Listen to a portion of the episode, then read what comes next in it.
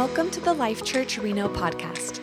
Here at Life Church, we seek to love God, love others, and make a difference. From wherever you're listening, we pray that this message impacts you. Uh, it's great to see you today. Uh, it's a little cold outside, but um, we're glad that you're here and you chose to come and worship with us. Today, we're continuing in this series that we've been in entitled My Grown Up Christmas Wish. And I think it's safe to say that for most of us, as we've aged and grown older, that some of the wonder and the awe of Christmas has faded. Um, even for us as Christians, right? Because as Christians, like we know the reason for the season and you know the, the whole reason why we celebrate this time of year. We know all of that, but yet I think if we were honest, like Christmas still just feels different than it did when we were children. And I think a reason for that is something that Pastor Dave mentioned in the first week of this series, which is that as, as a child, Christmas kind of represented this opportunity to get the things that seemed out of reach, like the things that we could never afford to get for ourselves. I know when I was a kid, uh, this time of year, I always looked forward to the day that we received the Sears and the J.C. Penney's Christmas catalogs. Everybody remember those? The wish books? Yeah. If you were like me, you spent hours studying that thing as a kid. Like I could tell you what page certain toys were on, and it meant we would be just intently making our lists. And then I would spend the whole month of December just kind of consumed with whether or not I would get the things on that list. And uh, and some of those years, more so than others, I would just kind of almost make myself sick, obsessing about this one particular toy, whether or not I would get that one particular toy. I mean, I would be so stressed out about it. Uh, one of the years, it was this right here Castle Grayskull, man. See, that year I was all about He Man and the Masters of the Universe. You guys remember He Man? Yes. Speaking of He Man, if you've never seen it, there's a series on Netflix entitled The Toys That Made Us.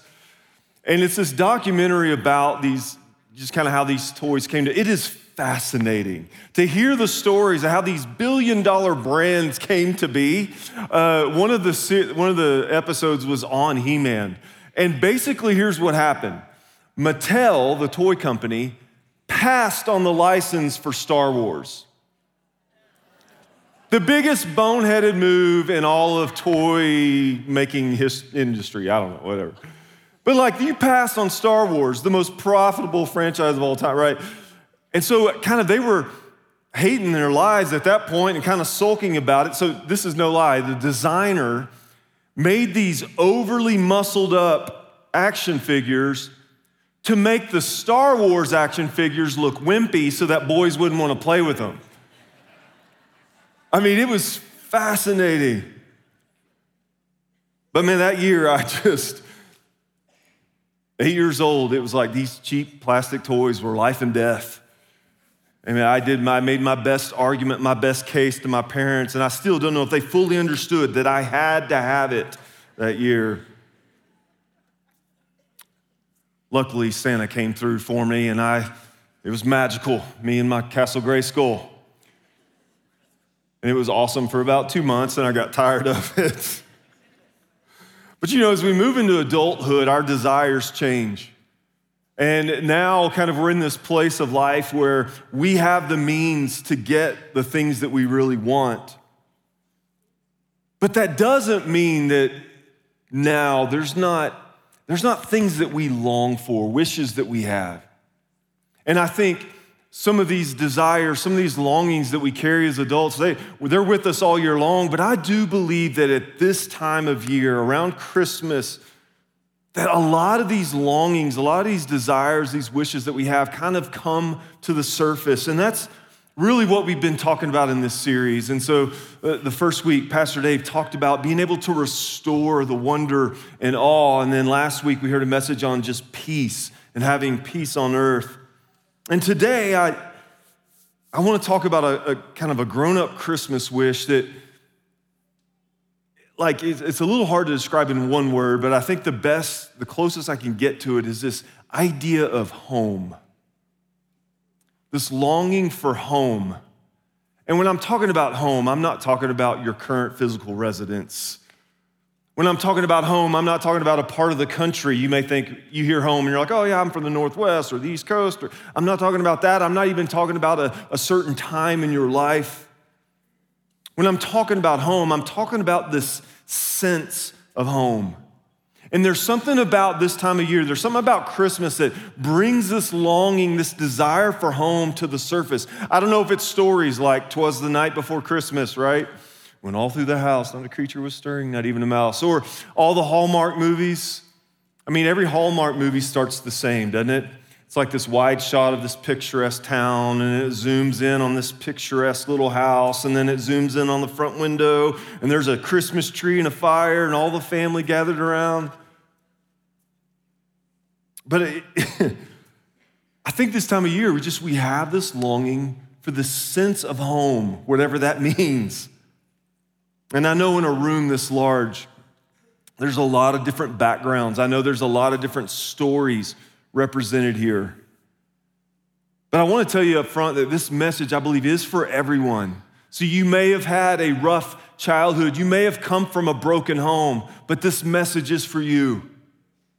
Or maybe you were very blessed and had an awesome family and a great childhood, but this message is still for you because this message speaks to this desire inside of our human heart, this deep longing that we all have. And what I want to do for the first part of this is just take a few minutes to kind of unpack what I'm talking about when I talk about this sense of home.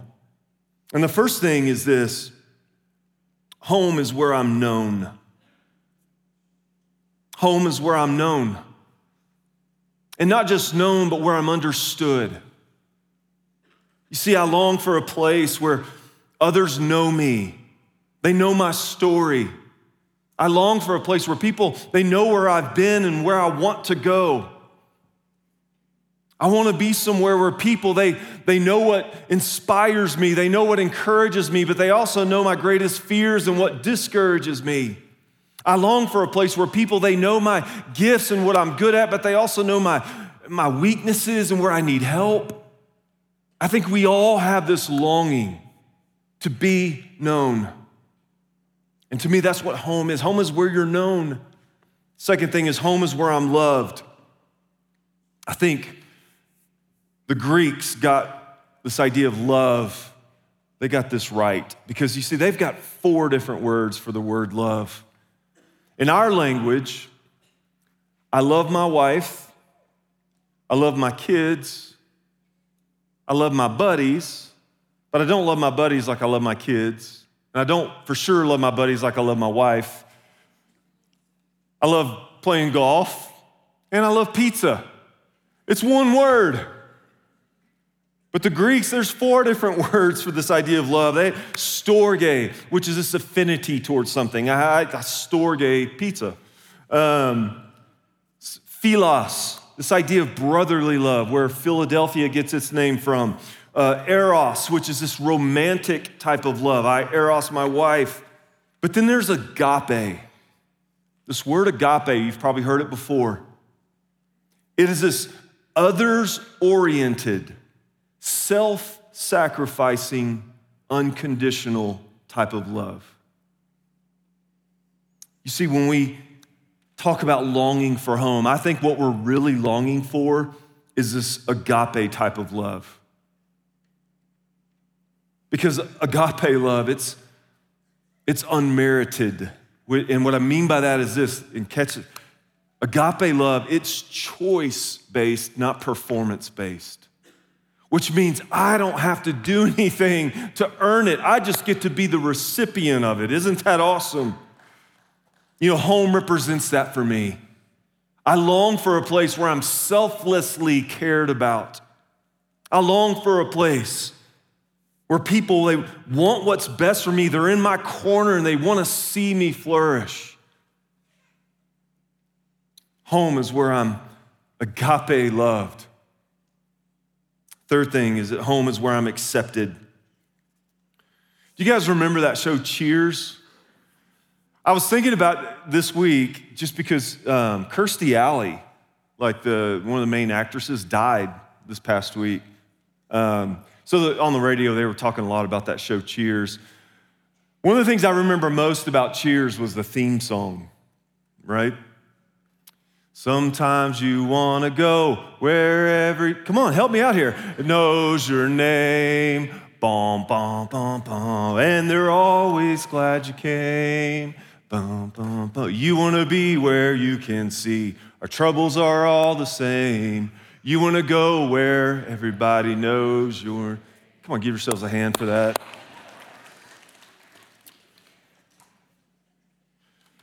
You know, I heard on the radio that that show, um, 93 million people tuned in for its final episode.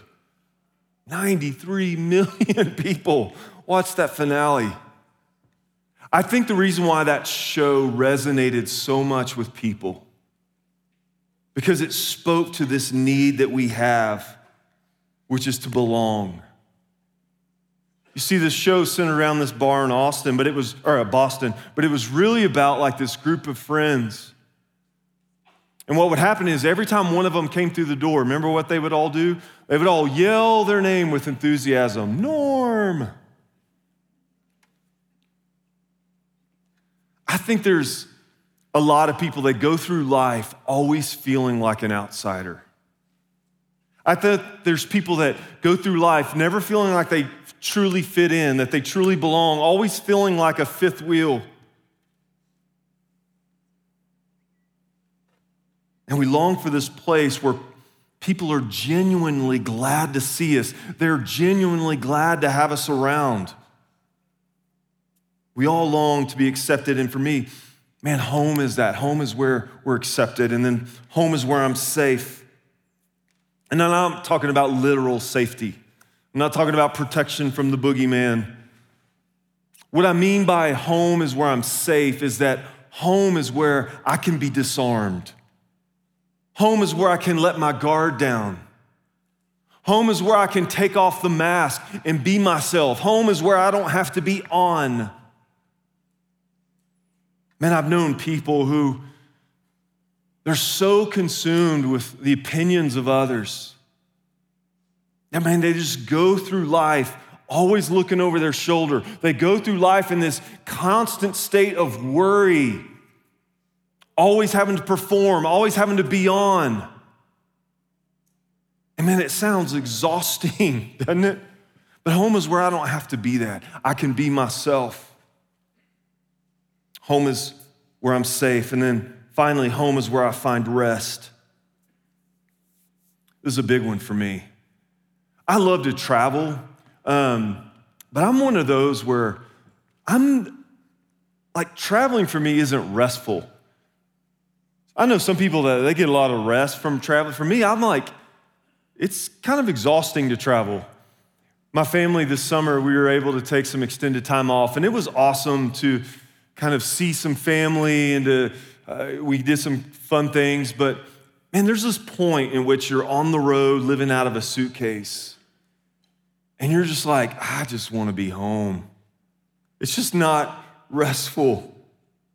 And I can stay in the world's nicest hotels, but it's not my bed. And I can stay with friends and family and people I love to see, but man, it's not my couch, it's not my TV, right? There's just something about the familiar where we can just rest, we can recharge. And home is that. So, home is this place that we long for this time of year for these reasons, because I believe it's we want to be known. It's, it's where we can be are loved, it's where we're accepted, it's where we can feel safe, and it's where we can get rest. And we long for that this time of year. Now I want to shift gears because now I want to tell you how we can really experience true sense of home. How we can find our true home. And I know that there's some of you in here that, like I said, your childhood was not so great. And maybe you never had what you would call home. But I'm here to tell you Maybe, maybe home for you was just this idea. Maybe home for you was like some fictitious place that you thought you would never find or experience. But I'm tell, here to tell you today, you can find it today. It's waiting for you. And maybe others of you had this picturesque life. Or, and I know people like this, maybe you've working yourself to the bone to try to create this idea of home here. But I'm here to tell you no matter what we create, it's just a cheap imitation of the real thing. But you can find that real thing today. You can have that real thing today. Now, I fully realize that we're about halfway through and I've yet to open the Bible, but get ready because we're about to unload a bunch of scripture. But as I was thinking about this idea of home and what it means to me, man, it was like the Holy Spirit spoke to me this week that it's not a place. Home is found in a person. First thing I want to share with you this morning is that it's in Christ that we are known.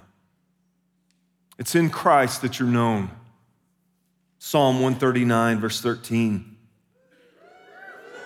You were on it through your curveball, but you. Psalm 139, 13 says, For you created my inmost being. You knit me together in my mother's womb. I praise you because I am fearfully and wonderfully made. Your works are wonderful. I know that full well. My frame was not hidden from you when I was made in the secret place, when I was woven together in the depths of the earth. You saw my unformed bodies. All the days ordained for me were written in your book before one of them came to be. You are known. And I can tell you this no one knows you better than the one who created you. He knows you better than you know yourself. He knows every hair on your head.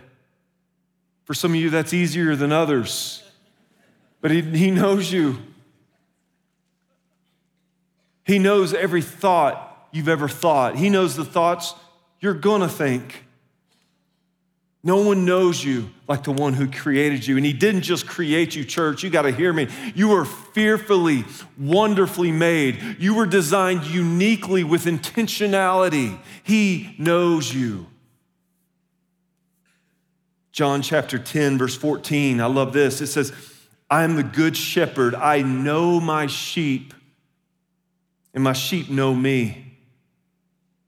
And then later in verse 27, my sheep Listen to my voice. I know them and they follow me.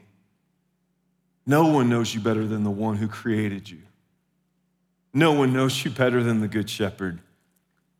Second thing is in Christ, we are loved. Christ, we're loved. I want to share with you this cool story. there was this missions organization that. Um, their focus was translating the Bible, excuse me, was translating the Bible into uh, the dialects of these different African tribes. Ah, oh, thank you. Y'all saw that? You saw that, right? I always make fun of Dave for having his little water thingy there.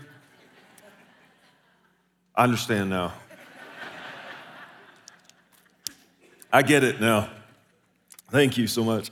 But this mission, uh, missions organization, they really focus on translating the Bible to these African tribes. And there's a story. It says, the verbs for this particular African language consistently end with one of three vowels.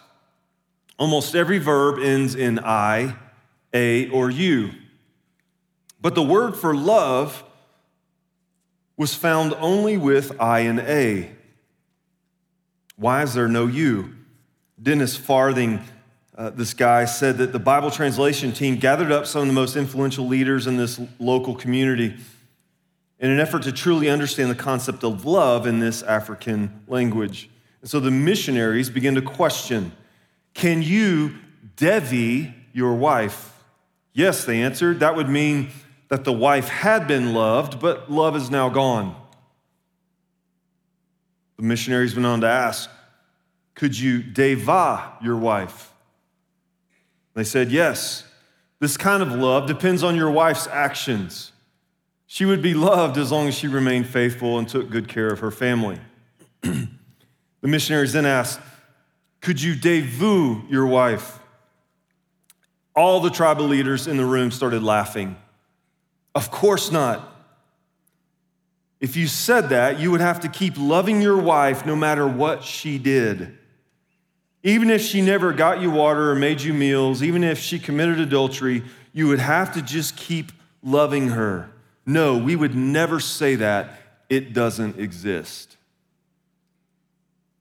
Guess what? It does exist. It does exist.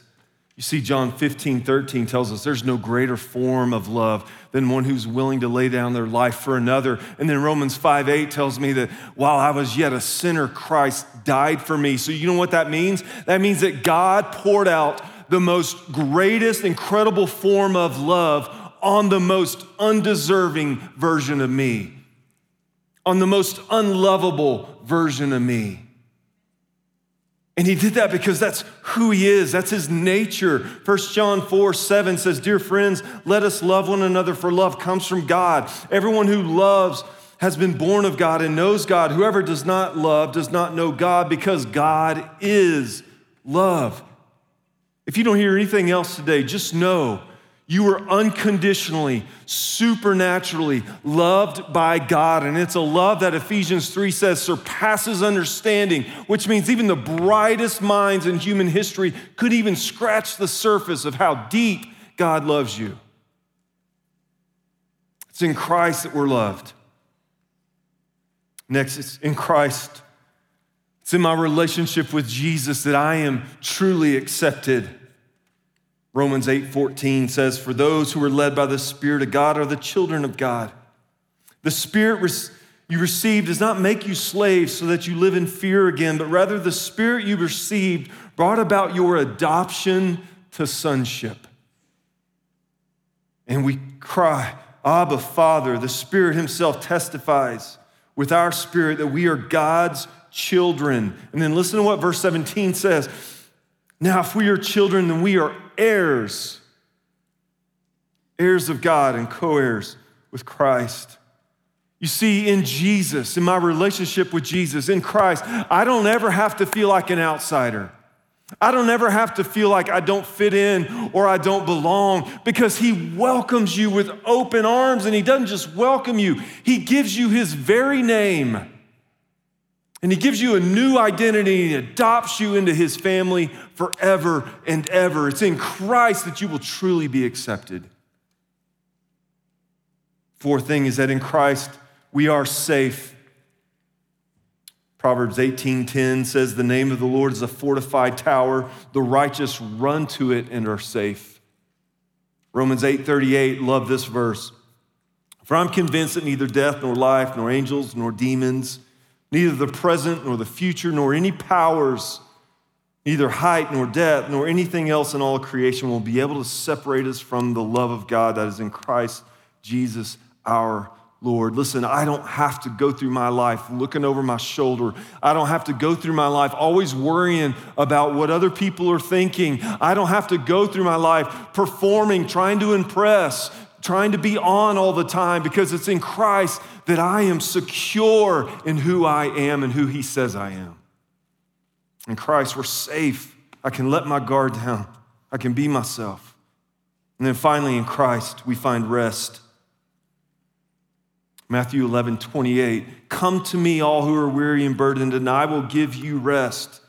Take my yoke upon you and learn from me, for I am gentle and humble in heart, and you will find rest for your souls, for my yoke is easy and my burden is light. You know, the Bible's full of these counterintuitive principles where, like, if you die to yourself, you'll find life, and where I'm weak, then I'll find strength. And I think this is one of those things. Because you see, the harder I try to follow Jesus, the harder I try, the more I try to white knuckle this thing called Christianity, the more likely I am to fail and screw it up. But my ability to walk with Him, my ability to become more like Him, my ability to live the life He's called me to is actually found in my inability to do it. It's found in my increased dependence on Him, which means, listen, I don't have to manage everything, I don't have to control everything, I don't have to keep all the plates spinning. Instead, I can just allow His strength, His power, His spirit to flow through me. There's rest in Him. I think we should all just give a big exhale. I don't have to do it all. Thank you, Jesus. His burden is light, there's rest in Him. And as we close, there's this quote by Tim Keller I mean, as we're talking about this idea of home, Tim Keller said that you can't understand the human condition without understanding alienation. Not alien nation, alienation. Here's what he means by that is that, listen, I am not physically, I'm not literally homeless but we're all spiritually homeless. See, every single human being, that's this tension about this life we live because we try to create these homes here in this life on this earth, but yet we live in a place that's not our home. That's the tension of it all. We're exiles, we're aliens. You know, I, uh, experienced alienation firsthand recently. Um, I kind of got into scuba diving lately. I'm sure there's a bunch of divers in here. But um, I did it because my oldest son's super passionate about it, and I just wanted to spend some more time with him. So I went and did all the classes and training and all that stuff. But here's the thing that stuck out to me about scuba diving. When I looked at all the equipment needed and all the hours and hours of classroom and training, just to be underwater. I just went, we're not supposed to be there. it's crazy. And then all the things that could go wrong. Like, we're not supposed to be down here. this summer, I had the opportunity, it was super cool, but I had the opportunity, I dove this shipwreck that was like at 114 feet. I experienced alienation because I was down there going, I should not be here. This is not where I belong. I guess you could say the opposite is true for a fish, right? If you catch it, it's like frantically flopping in the boat because it's going, This is not where I belong. I think in the same way, we, we live in a world where we don't belong. We exist here, but it's not where we're meant to be. And I may be here for a short time, but it's not my home. I may be passing through, but it's not my home. And even in the greatest of circumstances, with the greatest house, with the greatest family, guess what? It's still not your home. And we may have glimpses of what true home is while we're here on this earth. We may get a taste of it here, but it's not the real thing. We're aliens, we're exiles in this world. That's what Tim Keller was talking about. But here's the good news Jesus came, and he became the ultimate exile so that we can find our true home. He was cast out and placed on a cross so that we could find home. He was banished God was forced to turn his back on his son to where Jesus cried on the cross, Father, Father, why have you forsaken me? He was cast out, and he did it so that we could find home. And he ransomed us, he redeemed us, and he paid our sin debt. so that we could find home. And right before he went to the cross, Jesus said this to his disciples in John 14. He said, Don't let your hearts be troubled.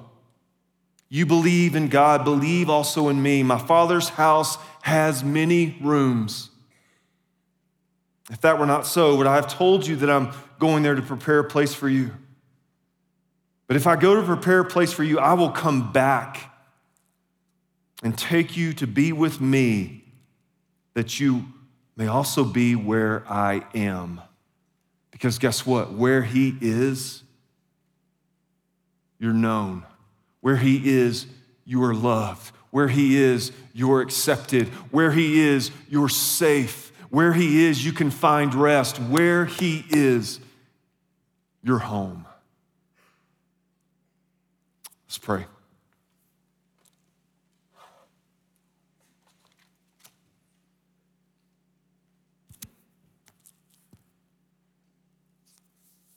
God, I just thank you that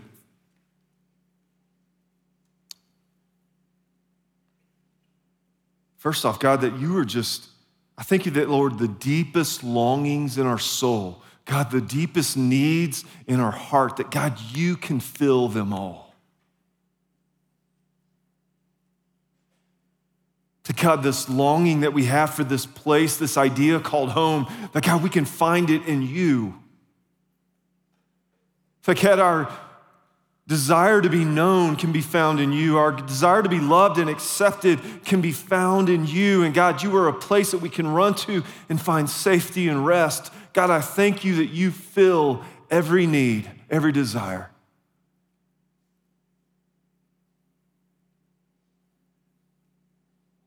And God, I know there's people in here that maybe they've been searching for this their whole life.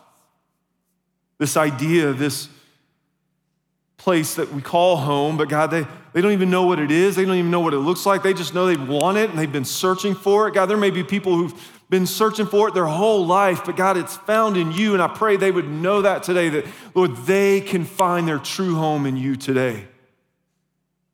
In fact, if that's you, if you've been searching your whole life, looking for a place to be known and loved and accepted, you can find that today. All you have to do is pray this to Jesus. Say, God, I repent. I am a sinner. I am far from you. And God, I believe you're the Son of God. I believe you came and you died on a cross to pay for my sins. And God, I believe that you rose again and that you're alive and well and reigning today. And God, I make you Lord of my life. I give you my heart. And the rest of my life, all of my days, I will spend following you.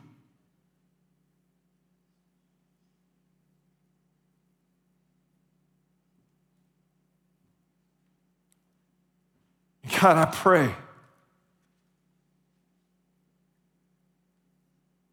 that, Lord, we would experience the love, the acceptance that you offer, God. That you open up your arms and you call us sons and daughters, that we can call you Abba, Father. You're not a distant God. That God, we can know you and you don't just know us, but God, you adopt us and give us your name and we become heirs who will spend eternity with you. God, I praise you for that and thank you for that.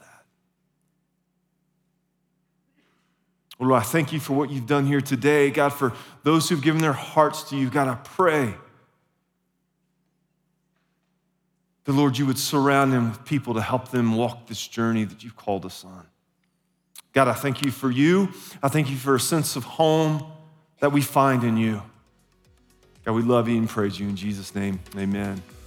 Amen. Thank you for listening to the Life Church Reno podcast. Remember to subscribe to hear more messages like this, and you can also find more information at lifechurchreno.com. Blessings to you.